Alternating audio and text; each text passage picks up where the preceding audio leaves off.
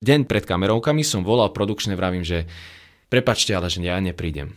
Že prečo, že čo sa stalo? Vravím, že asi sa na to veľmi necítim, že ja do toho asi nepôjdem a na druhý deň som sa zobudil s tým a hovorím si, že celý život sa riadím podľa takých zásad, že nič v živote nie je náhoda a to, že ma oslovili, tiež nie je náhoda. Tak si hovorím, volal som, tak viete čo, ja prídem. A prišiel som tam a bolo, boli to najlepšie kamerovky, aké som zažil. Hlas. Reč. Komunikácia. Rozhovor. Moderovanie. Verbálny prejav. Tréma artikulácia, mikrofón, štúdio, sebavedomie, intonácia, dýchanie, tempo, bránica, počúvanie. Toto je reč s Petrom Magurským. Dnešného hostia môžete poznať najmä ako herca a moderátora televízie Joj, konkrétne herca zo seriálu Nemocnica a moderátora relácie Riskuj. No mnohí z vás ho možno už vnímali ako moderátora televíznej reginy, niektorí možno cez projekt Iná liga a iní zase z divadelných javísk. Mojím v poradí šiestým hostom, ktorý absolvuje reč s Petrom Magurským, je Dušan Ambrož. Duško, vítaj. Ďakujem pekne. Čau. A ja na rozdiel od Miša Hudáka viem tvoje priezvisko. Toto ma sprevádza už dlho. No. Fakt?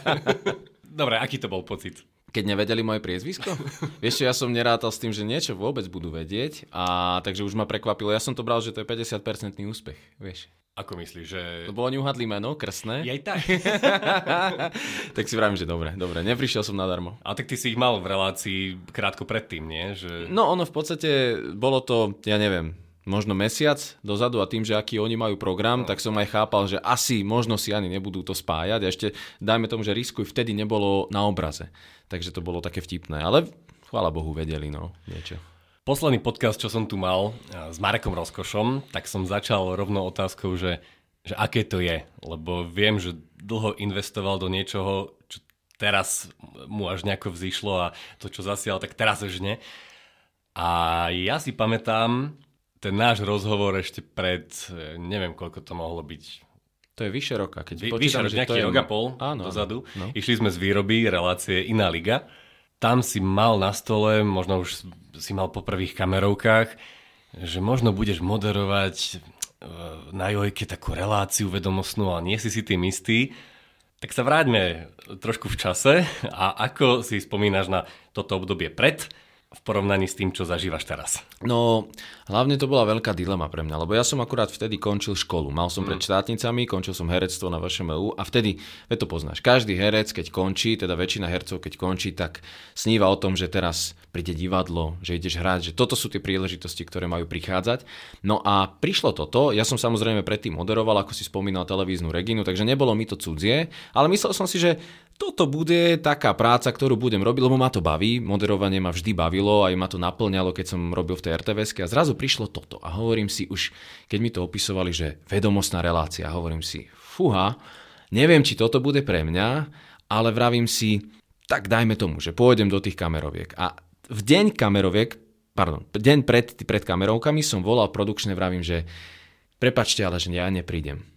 A že, že prečo, že čo sa stalo? Vravím, že asi sa na to veľmi necítim, že ja do toho asi nepôjdem a na druhý deň som sa zobudil s tým a hovorím si, že celý život sa riadím podľa takých zásad, že keď niečo príde, nie je to náhoda, nič v živote nie je náhoda. A ty všet... si jej volal, že neprídeš? To deň fakt? predtým som povedal, že neprídem, to bolo zrušené. Povedal, že dobre, tak mrzí nás to.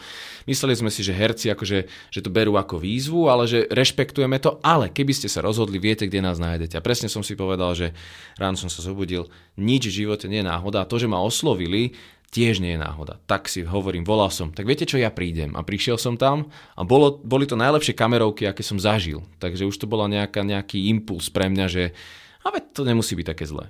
Ale bol si nastavený, že chceš v živote robiť to divadlo viac? Bol som nastavený tak, že asi by som sa úplne toho moderovania nevzdal, pretože mi to dávalo niečo, čo nedokážem opísať, ale bolo to pre mňa také, že mám to rád, baví ma to a vždycky, keď aj tá Regina skončila, pretože to je živý formát, vždy som bol naplnený tým takým adrenalínom, že máme za sebou dobrú robotu, keď sa niečo podarilo. No a tak som si povedal, že veď Nemusí to byť vedomostná relácia, aké poznáme z obrazoviek, že všetko ide v takých koľajách a vždy je to na nás, vždy je to na tom týme, vždy je to na tom moderátorovi, že ako pracuje s tým formátom a že vždy tam môže prinášať niečo nové. Aký ano. potenciál to má, tak taký sa dá využiť. Je to podcast do hlase, o reči. A ty si sa tej reči a jazyku e, venoval už skôr, a to odborne popri štúdiu tvojej prvej vysokej školy, mm-hmm. čo nie každý vie, že máš dve vysoké školy.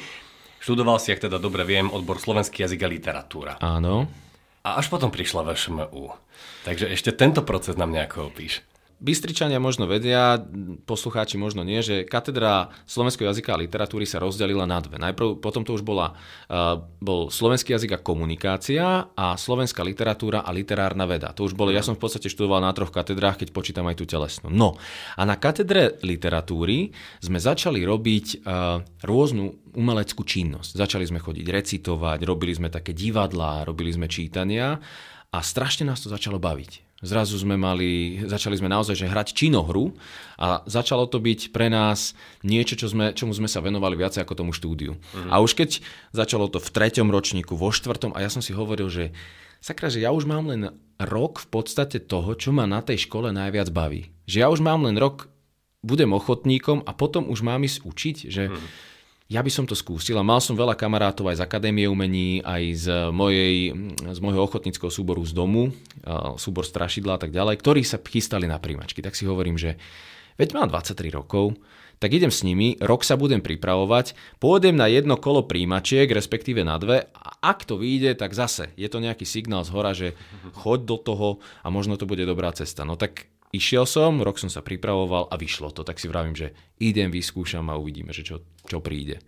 Popri tom, ako si už študoval, tak už si mal nejaké skúsenosti aj, aj v praxi, či už moderátorské, herecké, alebo si bol čisto ešte len študent. Ale to boli také, ja to hovorím, že v piesku.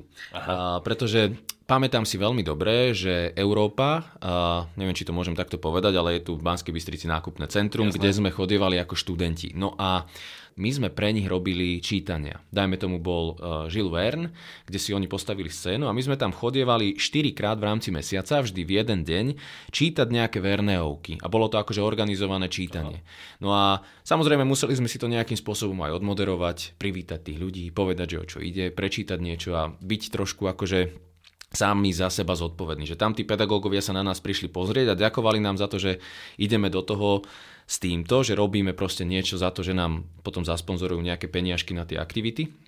Ale zároveň to boli úžasné skúsenosti, že sme sa spoznali s perfektnými ľuďmi. Zrazu sme mali, vieš, že keď tam v tej Európe, to nebolo organizované publikum, tam nakupujúci sa zišli a zrazu ich tam bolo dosť a zrazu prišiel adrenalín z toho celého. Prišlo to, že sa dívajú ľudia, ktorí to počúvajú, zrazu prišla zodpovednosť, že veď toto nie je len tak, my, my musíme naozaj niečo vyviezť, musíme niečo urobiť. Mm. Takže toto a zároveň a to boli rôzne akcie, ktoré organizovala škola. Či už to boli nejaké výročia, kde, sa, kde bolo treba recitovať, kde zase bolo treba privítať ľudí.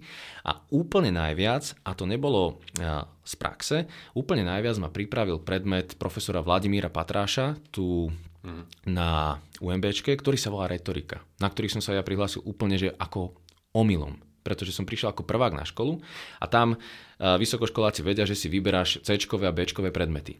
A nikto nevie, že ktoré sú koho. Takže ja som si navolil ako prvák tretiacký predmet retorika, kde som sa ocitol s bakalármi, ktorí písali práce a zrazu tam bol prvák, ktorého tam nikto nepoznal a profesor mi vtedy povedal, že veď máme tu mladého kolegu, ktorý prišiel iniciatívny, tak tu s nami zostane. A ja som sa tam naučil úžasné veci. Tam zrazu v praxi sme si mali pripraviť príhovor, naučiť sa používať e, neverbálne gestá, verbálne sa, dajme tomu, správne pýtať. A Verba... to neviem, o tom to chcem vedieť. To je Fakt sa úžasná vyučuje retorika? Presne tak, tam uh, profesor si pripravil, profesor Patráš, fantastický, akože kapacita, čo sa týka Máme publikáciu od neho, takže áno, viem. Áno. Vynikajúci. No a on si pripravoval často prezentácie, kde mal rôzne osobnosti zo svetovej politiky napríklad. Napríklad americkí prezidenti, áno. ako využívajú gesta. V Amerike je to zase úplne iné, robíme podcast, ale kebyže to vidíte, tak ako ukazujú palec napríklad. Že čo to znamená? Čo to znamená v tom verejnom prejave? Že čo to znamená pre tých ľudí? Kývanie alebo proste rôzne verbálne aj neverbálne prejavy, ako sa dajú využiť, čo je vhodné, čo je nevhodné a čo je zase vhodné v rámci nejakého žánru. Takže tam som sa naučil najviac a vtedy ma to, to bol jeden z predmetov na vysokých školách, na ktorých som študoval, ktorý ma bavil asi najviac a ktorý mi asi najviac dal. Wow, wow, takže omylom si prišiel k tomu, čím sa vlastne teraz živíš, lebo živíš sa komunikáciou, živíš sa slovom, ale asi sa to pre niečo malo stať. To je presne to, vieš, to podľa toho sa aj riadím. Vieš, že to, ja si nepamät, pamätám si, že keď sme mali výstup z toho, tak vtedy povedal, že dobre, oblečte si obleky. A ja som samozrejme prvák, som mal oblek len e, z venčeku, čo som ešte robil, vieš, že, tak ja som, som zháňal, vieš, tam obleky a bolo to strašne vtipné a tam sme zároveň v rámci tých príhovorov našli aj nejakú vtipnú zložku, vieš, a potom samozrejme a, profesor Patraš dávala nejakú spätnú väzbu a dával individuálne a to bolo tiež nejaký prínos, vieš, že my sme v rámci toho celého mali, že sme si k nemu prišli prišli sadnúť do kancelárie a hodinu sme rozoberali jeden 20-minútový prejav. A hľadali sme v tom možnosti, že kam sa to dá posunúť a akým smerom sa môže jeden moderátor, respektíve konferenciér alebo niečo posúvať. Bola možno práve toto tvoja príprava na VŽMu? A vtedy mi presne povedal, no to si klepol klinec po hlavičke, vtedy mi povedal, že na základe toho prejavu, ktorý on počul, by ma možno poslal, ale ma poslal na Akadémiu umení. Mm-hmm. Pretože tam ešte vtedy profesor Findra, ktorého si ty možno zažil. Uh, tiež, sa minuli, ale áno, áno. Ale tiež kapacita to proste jazykoveci a zároveň aj, aj prednášači vedia, tak on tam učil. A presne učil takéto veci, že hľadať vtip v tých veciach a, a humor a zároveň, a toto už keď to človek vie a má nejakú tú neviem, niečo v sebe, tak to už je možno aj cesta ísť tou umeleckou stránkou, um, umeleckým smerom a nájsť možno aj takéto využitie. Ale prišlo to, vidíš, to som bol prvák a prišlo to až potom, po 4 rokoch. No dobre, a keďže to vieš takto porovnať, e, to, čo si mal na UMBčke, to, čo si možno robil na, na retorike a potom s tým, čo si robil na VŠMu, na javiskovej reči, na technike reči, mm-hmm tak e, čo sú niekde možno tie spoločné menovatele a v čom to bolo pre teba úplne odlišné, tá už nejaká tá herecká práca s rečou? No, treba povedať, že už potom na VŠMU sa tá reč a ten hlas vyučuje takým štýlom, že počíta sa s tým, že ty ideš do praxe.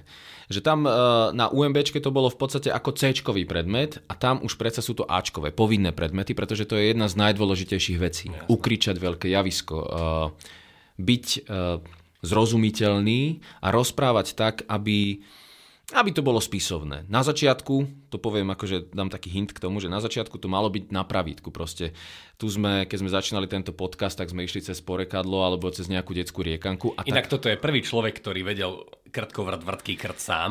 Áno, áno, no a toto presne sme sa učili. To keby niekto prišiel na hodinu vysokoškolákov VŠMU na reč e, pod vedením Katky Šafažíkovej, tak to bolo proste naozaj toto. Že aj Katka sa na tom veľakrát smiala, že proste my robíme niečo ako deti v škôlke. My sme, ale... toto, pre, prepač, no, presne no. toto sme preberali v prvej epizóde podcastu s Ríšom Sanitrom, lebo on nás učil reč po Alexandre Záborskej, keď ona už nebola, tak on bol hlavný. A ja som sa o toto v prvom podcaste pýtal, že Ríšo, počúvaj, prídu ti tam 20-roční ľudia už po maturite a začneš s nimi robiť maľovanú abecedu. Adam v škole nesedel, že ako necítiš sa zvláštne. Ale toto je to. Áno, no a toto presne sme robili, vieš. A áno, spomínaš e, pani Záborskú, to je tiež kapacita, čo sa týka reči, tak ona presne bola pedagogičkou mojej pedagogičky a presne toto sú tie zaužívané postupy, ale ono na tom niečo musí byť, hm. pretože sa to robí a naozaj je to ono to vyzerá smiešne, ale má to opodstatnenie a má to veľké opodstatnenie, pretože ak príde aj napríklad niekto s nejakou rečovou vadou, keď to poviem takto, že vadou, tak práve na takýchto elementárnych veciach sa to dá krásne eliminovať a dá sa s tým pracovať, keď človek chce. A dá sa to veľmi pekne vymakať potom. Každý máme nejaké návyky. Dajme tomu, že chceli by sme sa naučiť pekne behať. Ten človek si myslí, že už vie chodiť, ale zistí, že ešte nevie chodiť. Mm. Tak sa znovu učí chodiť postupne, zdvihnúť tú nohu a a potom, keď ide do behu, tak už vie využívať tie nejaké základné techniky. A presne to isté je v tej reči. Keď už sme takto pri tom konkrétne, tak ja som v podstate aj v bakalárskej, aj potom v diplomovej práci rozoberal používanie rečí na javisku, za mikrofónom pri komentovaní, za mikrofónom v rozhlase. A keďže ty si teraz presne v tom, že používaš ju ako herec, používaš ju ako herec v seriáli, ako herec na javisku a tiež ako moderátor, tak chcem, aby si to trošku porovnal. To, kde v tom vidíš tie spoločné menovatele, že čo musíš dodržiavať aj tam, aj tam. Mm-hmm a naopak, v čom je to odlišné? Mm-hmm.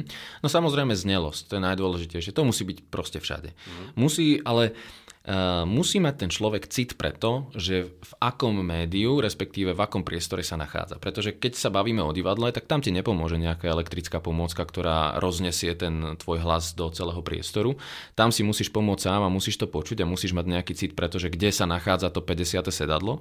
Ale keď sa nachádzame v štúdiách, tak tam je to ocite, že či rozprávaš, ty robíš často živé podujatia, čo je, ja dávam klobúk dole, že mne sa to párkrát, akože mal som tú čest to robiť, a ale... moderuješ už aj eventy, nie?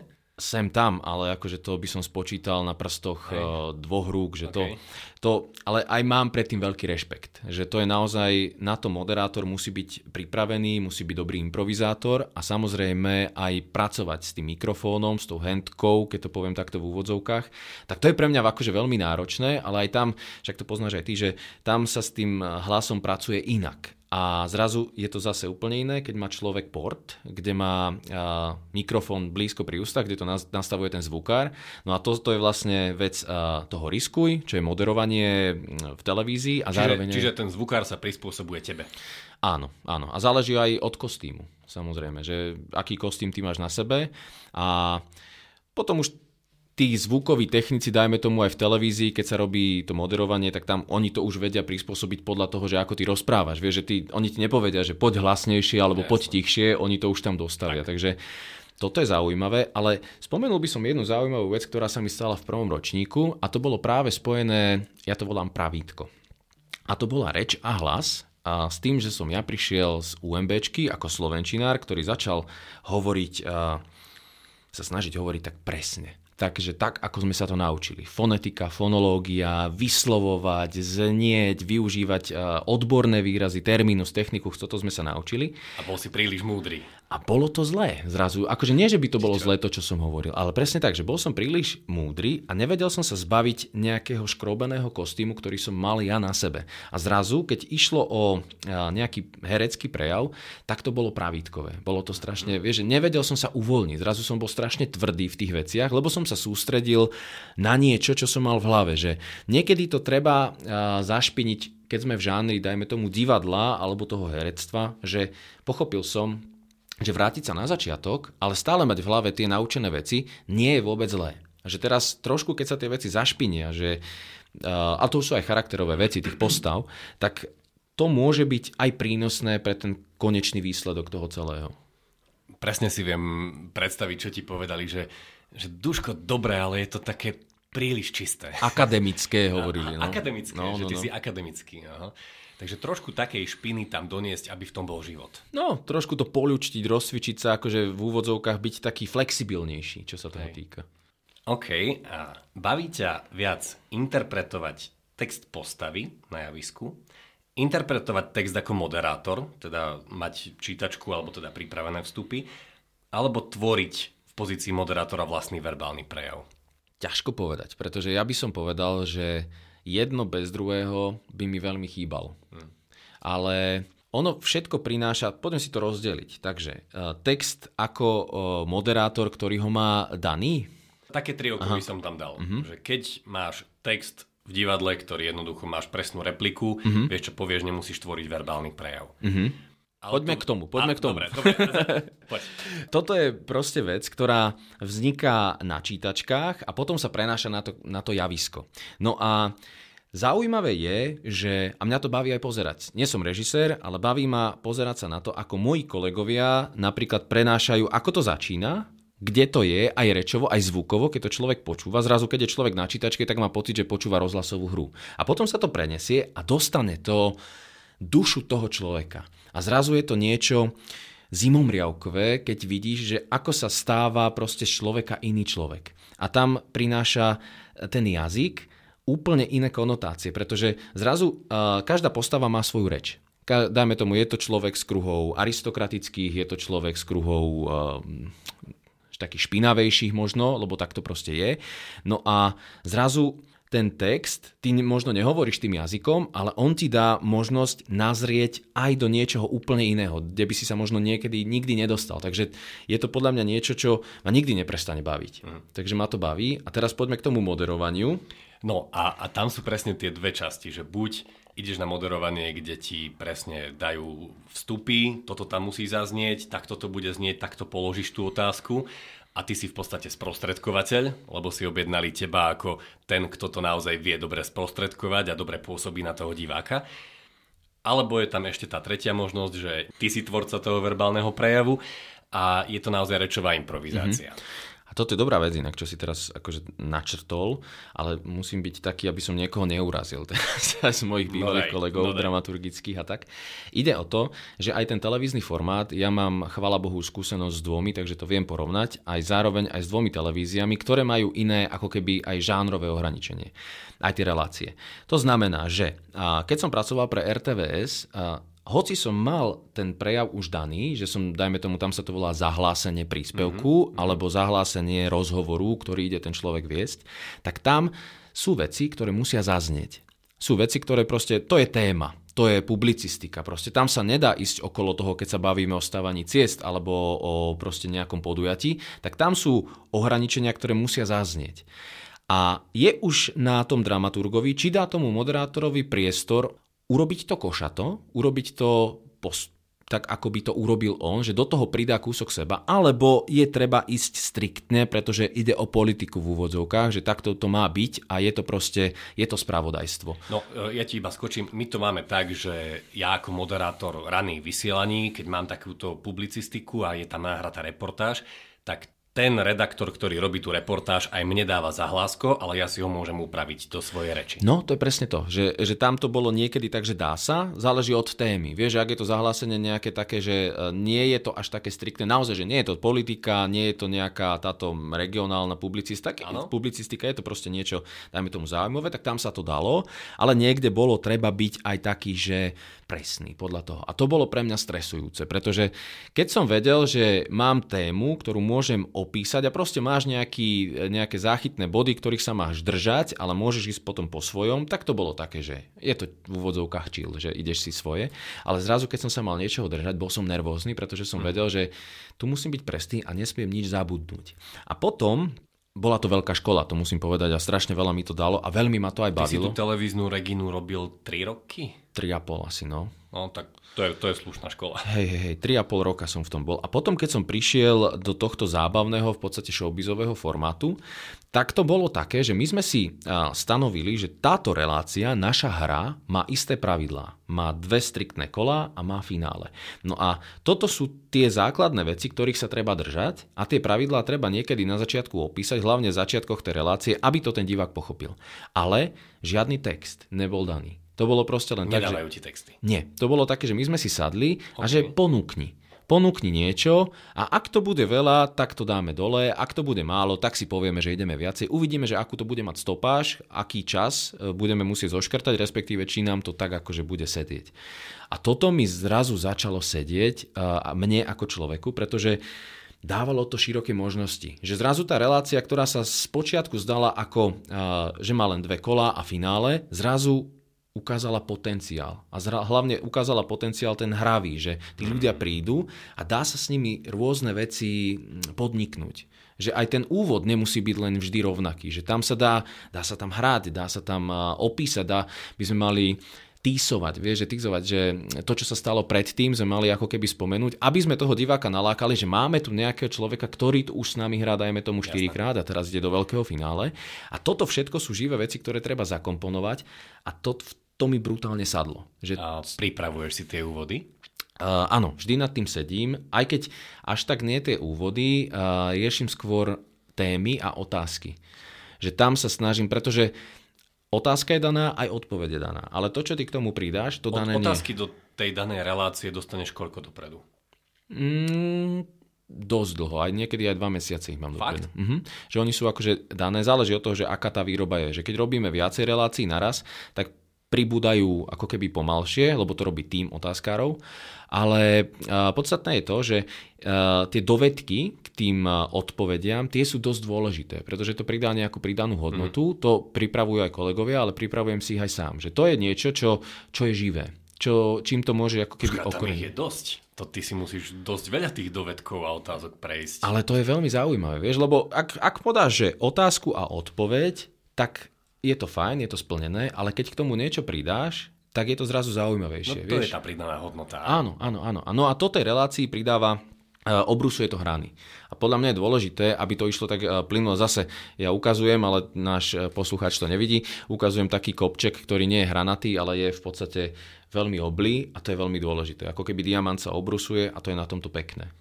Čo ešte nevieme o príprave takejto televíznej relácie a z toho pohľadu moderátora by to bolo príjemné vidieť pre všetkých možno začínajúcich, ktorí si vravia, že áno, o 5, o 10 rokov budem na tej pozícii, kde je teraz Duško Ambrož a, a teraz mi Duško môže dať rady, ktoré tú moju cestu trošku urýchlia.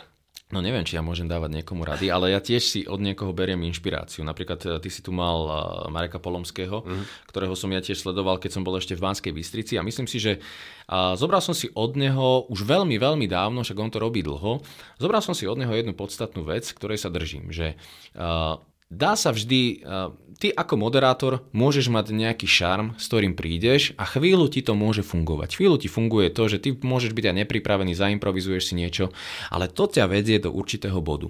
A myslím si, že tým mladým kolegom, respektíve tým, ktorí sa tomu chcú venovať, treba povedať to, čo povedal Marek, a to je to, že treba byť proste pripravený.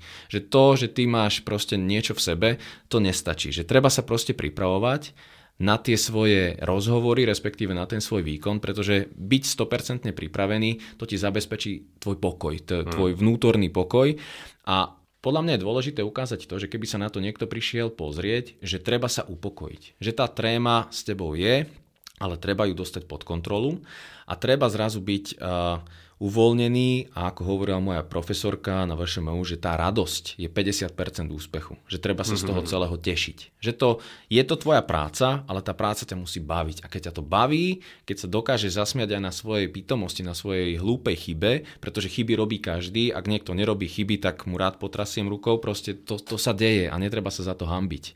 Aj v ostrej sa stane chyba. Koľkokrát sa odvysiela chyba. A proste je to tak. Veď a je to OK, je to je to, Samozrejme, no. Keby to ešte obrátim tú otázku trošku, že keby si mohol sebe, Duškovi Ambrošovi, posunúť tie informácie, ktoré dnes vieš, pred nejakými 7-8 rokmi, tak bolo by niečo, čo by si si odkázal? Vieš čo, nad týmto som sa už niekedy zamýšľal, že čo by bolo, keby som sa stretol so svojím ja niekedy predtým, predtým. A povedal som si, že asi nie je dobré mu hovoriť nič, len sa akože usmiať, dať si možno pivo alebo kávu a neriešiť to, pretože uh, to všetko, čím som si musel prejsť, ma posunulo presne tam, kde som potreboval byť. Takže keby som si povedal, že, že vieš čo, toto teraz nerieš, netráp sa s tým mesiac, pretože stačí urobiť toto a toto a za dva dní to máš hotové. Tak to podľa mňa nie je cesta, pretože ten mesiac, ktorý som si musel kvôli tomu prejsť, to bola najväčšia škola. Veď ako sa hovorí, že, že tá cesta je našim cieľom, nie to, čo už potom dosiahneme. Že, že toto by som asi vyriešil takýmto spôsobom, že nič by som mu nepovedal, rob to presne tak, že čo príde, tak to proste rob, snaž sa, pracuj a, a vykúp sa v tom bahne, pretože to bahno je blahodárne. Naučite. Áno. Ďakujem ti pekne a rád si zase s tebou dám rande potom po nejakom čase. Budem veľmi rád a pozdravím všetkých poslucháčov. Nech sa ti darí.